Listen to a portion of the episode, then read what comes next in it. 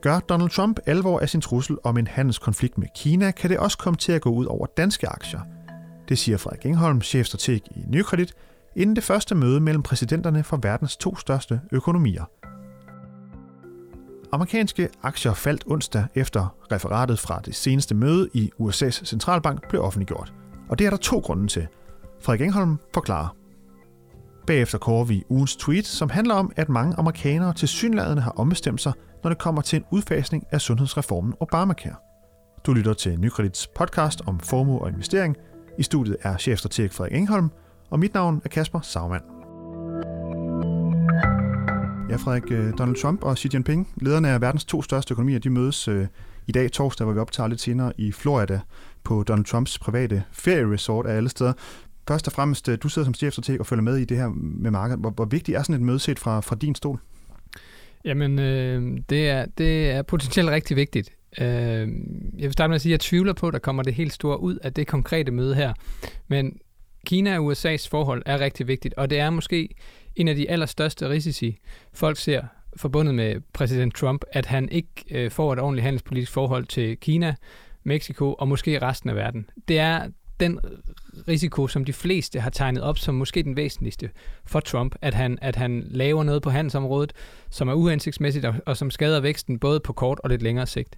Og der er Kina bare en, en helt afgørende brik, fordi Trump hele tiden har været ude at kritisere Kina som et land, der, der sådan snød lidt på vægten i de globale handelsrelationer. Øh, I lighed med Mexico, men han har altså peget Kina særligt ud, og Kina er jo altså en vigtigere spiller globalt set, afgørende for hele den øh, globale vækst. Og derfor så er relationen mellem de to handelsmæssigt af afgørende betydning.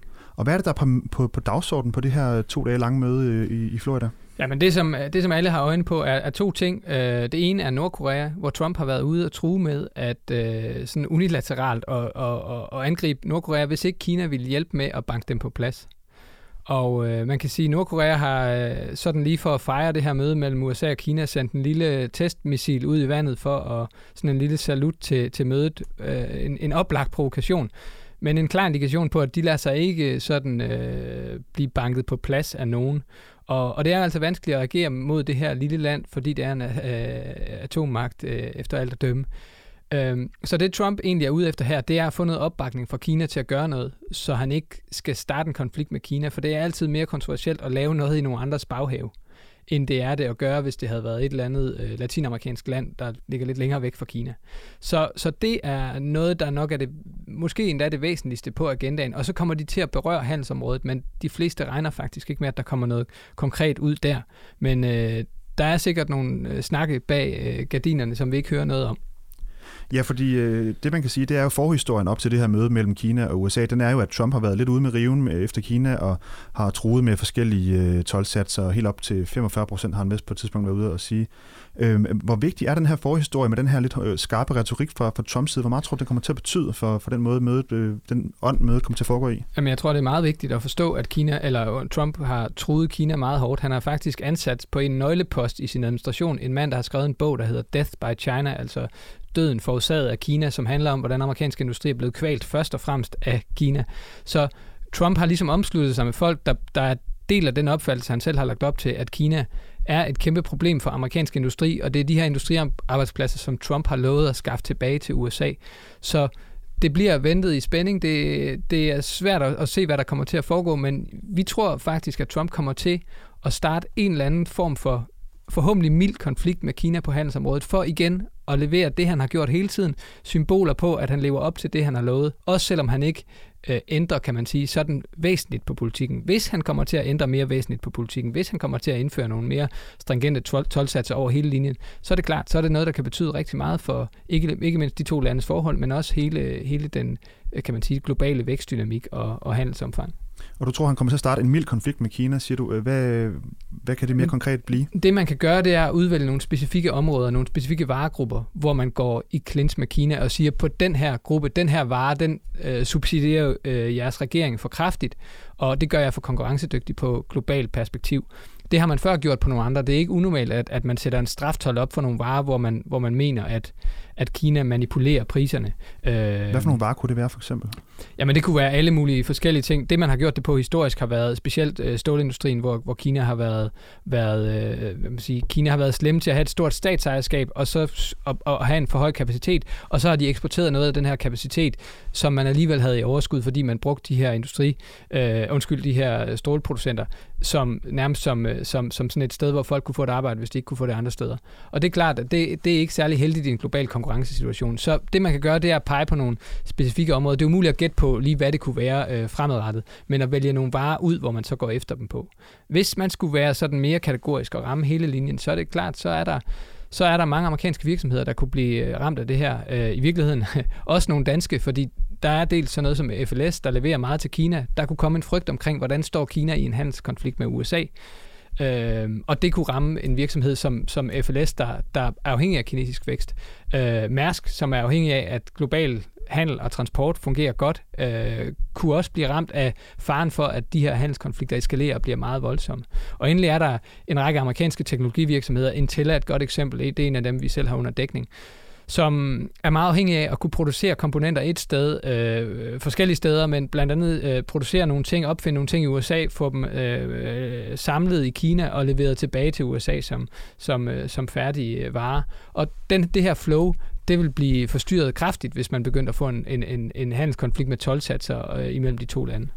Ja, og for lige at riste øh, situationen op, så kan man sige, at øh, sidste år, øh, to tusind og seksten, der eksporterede U S A for et hundrede og femten milliarder dollar øh, til Kina, og importeret for fire hundrede og toogtres milliarder dollar fra Kina. Øhm, altså umiddelbart så kan man sige, at det, det er jo Kina, der eksporterer mere. De er jo selvfølgelig også en del flere mennesker. Hvis der kommer ud til en anden sådan stor handelskrig, hvem vil det så være værst for af Kina eller U S A? Ja, man kan sige, og de her tal, de skal jo endda ses i forhold til to økonomier, der ikke er lige store. Så det gør på alle mulige måder mere ondt på Kina.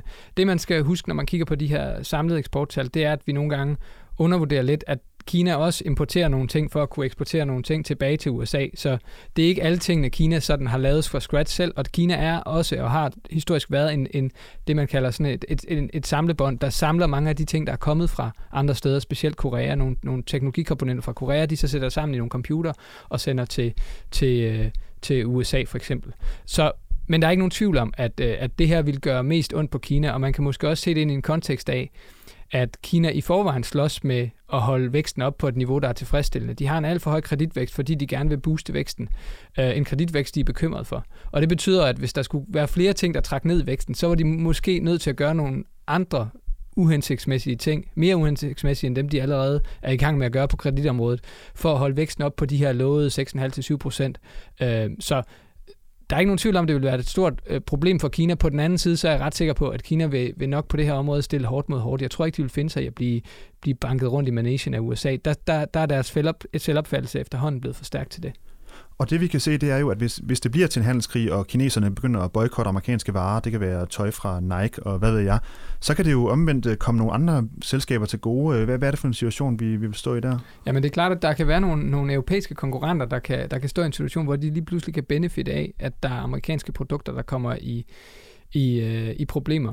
Uh, man kan nævne sådan noget som, det er meget enkelt, som, uh, som verdens to største flyfabrikanter, Boeing og Airbus, Airbus den europæiske version.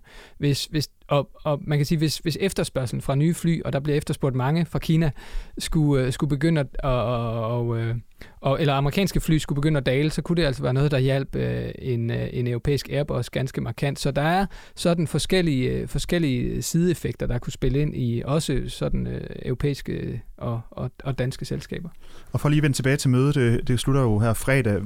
Hvis man sidder som investor og følger lidt spændt med det her, fordi det kan jo, som sagt, få nogle forskellige selskabsspecifikke konsekvenser. Hvad skal man håbe på for et outcome eller udfald af det her møde mellem Kinas og U S A's præsidenter? Ja, men jeg tror i første gang skal man håbe på, at der er sådan nogle forsonlige og fordragelige signaler, for jeg tror ikke, vi kommer til at se så meget andet end det. Jeg tror ikke, der kommer nogen klar statement omkring, øh, hvad de har tænkt sig at gøre med deres handelspolitik eller nogle større område, øh, udmeldinger på det område. Så jeg tror bare, man skal øh, håbe, at der kommer nogle gode signaler om, at vi har talt godt sammen i en venlig tone, og vi er indstillet på, på at, at fortsætte samarbejdet. Øh, og, og, og det er vel også det, man kan forvente. Jeg, der er ikke ret mange, der forventer ret meget konkret af det her møde. Det er altså sådan en følge hinanden på, på tænderne øvelse. Øh, så jeg tror ikke, vi skal stille forhåbningerne for højt i forhold til at få nogen særlig afklaring. De amerikanske aktier, de var her i går onsdag på vej mod en rekord. De lå, lå til et godt plus for dagen osv., men så fik vi et referat øh, fra det seneste møde i den det seneste rentemøde i den amerikanske centralbank, som, som viste nogle ting, som gjorde, at aktierne de, de faktisk tog sådan en lille dukker i stedet for. Hvad var det, der gjorde, at investorerne de sendte aktierne ned øh, alligevel? Jamen, øh, sådan en, en lille smule teknisk, så kan man sige, det som Fed har gjort i, i, igennem krisen eller efter krisen, det var, at de øh, brugte en masse midler på at købe statsobligationer op for at presse renten ned. Øh, og også realkreditobligationer. Men, men, men det er det, det, det, vi kalder Q E eller kvantitative lempelser. Det er det E C B også stadigvæk er i fuld gang med. Præcis. Den europæiske centralbank. Og det har så efterladt dem med en masse statsobligationer, som de ejer i dag, og realkreditobligationer, som de ejer i dag. Altså en kæmpe balance af de her aktiver, de har købt i, igennem øh, perioden. Og, og hvilken størrelsesorden snakker vi nogenlunde? Øh, vi snakker et kæmpe beløb. Vi snakker fire tusind fem hundrede milliarder dollar, så det, det er et kæmpe balance, de har fået opbygget sig. Og det, der så hele tiden har været spørgsmålet, det er, jamen skal de nogensinde af med de obligationer igen? Det, de indtil videre har gjort, det er at blive ved med at geninvestere. Hver gang der er en obligation, der udløber, så køber de bare en ny. Øhm, og, og det de lagde op til i referatet, den interne diskussion der havde været, det var, jamen hvornår er det egentlig vi skal lade, hver gang der er en obligation der udløber, hvornår skal vi så bare beholde de penge og lade være med at geninvestere dem i markedet? Og det snakkede de faktisk om, at det kunne være allerede i slutningen af, af indeværende år, at de skulle begynde lige så stille og, og gå den vej. Og det er klart, hvis man mener at den modsatte ting havde en, den modsatte bevægelse, altså det at man laver Q E har en effekt på markedet, Så, så følger der også nemt deraf, at så kan den modsatte effekt, øh, den modsatte øvelse også nemt have en, en, en effekt på, på rentemarkederne og, og være med til at skubbe, skubbe renterne lidt i vejret. Og, og det, er det, som, det er det, som aktiemarkedet ikke kan lide. Aktiemarkedet har i det hele taget jo været understøttet hjulpet af, at centralbankerne har gjort, hvad de kan for at holde renterne nede. Og, og, og alle tegn på, at de begynder at bevæge sig den anden vej i et lidt hurtigere tempo på det her punkt, end man havde regnet med, det kan give anledning til bekymring. Der er en anden ting, der lige skal nævnes også, for de fik også lige nævnt, et par medlemmer stod der i referatet, mente, at de stigninger, vi havde set i aktiepriserne, de var måske i højere grad drevet af forhåbninger og en større risikoappetit, end de var drevet af bedre økonomiske udsigter. Og det er heller ikke noget, aktiemarkedet kan lide, når, når centralbanken begynder sådan at sætte spørgsmålstegn ved, hvorvidt det er rimeligt, de stigninger, vi har set i markedet. Øhm, kan det så i lige så høj grad være det, der gjorde, at aktierne faldt, eller, eller det, hvad tænker du? Det bliver jo vores allesammens gæt, men begge dele er noget, som er negativt for aktier. Man kan typisk ikke lide, når de begynder at, at, at, at, at fokusere for meget på aktiemarkedet, og måske endda lader det spille en rolle i forhold til, hvordan de sætter deres politik. En anden ting, man dog lige kan nævne, det er, at i forhold til det her med at nedbringe balancen, altså lade obligationerne udløbe og lade være med at geninvestere, det kan altså... Det, De nævnte også, eller diskussionen er lidt den her med, at, at det kan føre til, at hvis man gør det, så kan det være, at man i en periode, det er der, det er der flere medlemmer, der har været ude at sige, det kan altså føre til, at man så i en periode ikke behøves at, at hæve renten. Altså man lader det ligesom være en erstatning for rentestigninger. Og på den måde, hvis det er tilfældet, så er det lidt en anden sag. Så betyder det måske knap så meget, for så bruger man bare nogle forskellige instrumenter. Men humlen er, at det her instrument, det kender vi ikke særlig godt. Vi har ikke særlig gode erfaringer med det, og derfor er effekten også det mere usikker. Og det kan markedet jo aldrig lide. Og hvad er perspektiverne for det her? Altså nu, nu, nu øh, var der de her forskellige meldinger. Øhm, kommer de til at gøre alvor af det? Altså kommer de til at lade alle deres obligationer udløbe? Og i så fald, så er det jo lige pludselig mange penge. Jamen det er noget, der tager rigtig, rigtig lang tid lige meget hvad. Og der er ikke nogen, der aner lige nu, om de har tænkt sig at gøre det lige så stille, eller hvor aggressivt, eller for hvor stor en del af porteføljen. Så det er øh, dybest set rene spekulationer. Jeg tror uanset hvad, at de kommer til at opretholde en meget stor balance i meget lang tid. Altså at det ikke er noget, de bare ruller tilbage lige så hurtigt, som det opbyggede det. Det bliver et meget, meget langsommere tempo, uanset hvad. Og så skal vi også lige kåre ugens tweet, som vi altid gør her til sidst i podcasten. Og øh, den person, der har gjort sig fortjent til den titel i den her uge, det er Paul Krugman, som er økonom og i to tusind og otte vandt Nobelprisen i økonomi øh, som end. Og øh, Frederik, hvad er det, han har skrevet inde på Twitter? Jamen, øh, Krugman skriver noget i stil med det her. Går det ikke altid sådan her? Du ved ikke, hvad du har, før du har mistet det. Og øh, det er noget med den her, det her tweet, det er ledsaget af en graf. Og hvad den viser? Jamen, grafen viser meget klart sådan en, et, et, en, en, et, et, to linjer, der viser, hvor mange amerikanere synes, at, at den her Obamacare var en god idé, altså hvor mange øh, vil gerne beholde det, og så hvor mange synes egentlig generelt, det er en dårlig idé. Og de to linjer, de krydser altså i, i favør for dem, der synes, det er en god idé at beholde Obamacare øh, i løbet af de seneste par måneder, og, og bliver ved med at stige i favør igen af dem, der gerne vil beholde Obamacare. Og det er jo et meget godt billede på, at jo mere intenst vi de har diskuteret, Øh, den her afskaffelse af Obamacare og en ny sundhedsreform, og, og, og det er gået op for amerikanerne, at det reelt betyder formentlig, at der er nogen, der, der mister den dækning, de havde, jo gladere er de blevet for Obamacare.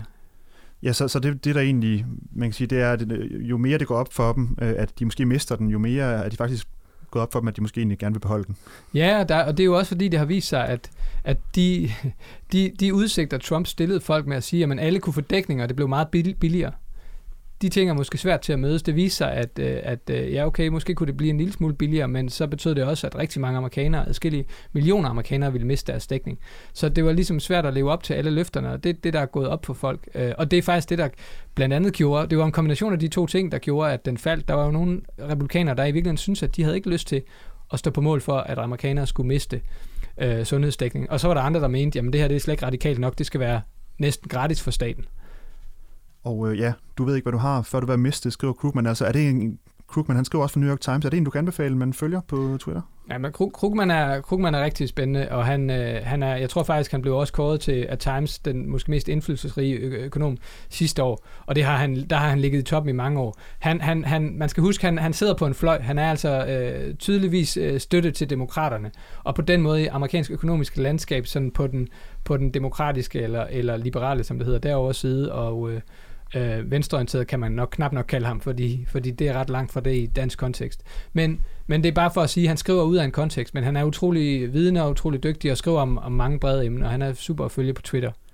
Tak eller på den blog, han har på New York, New York Times, for den sags skyld. Super. Tak for den anbefaling, Frederik. Du har lyttet til Nykredits podcast. Du kan følge os hver uge på nykredit punktum d k eller på iTunes, SoundCloud, Stitcher og TuneIn. Tak fordi du lyttede med.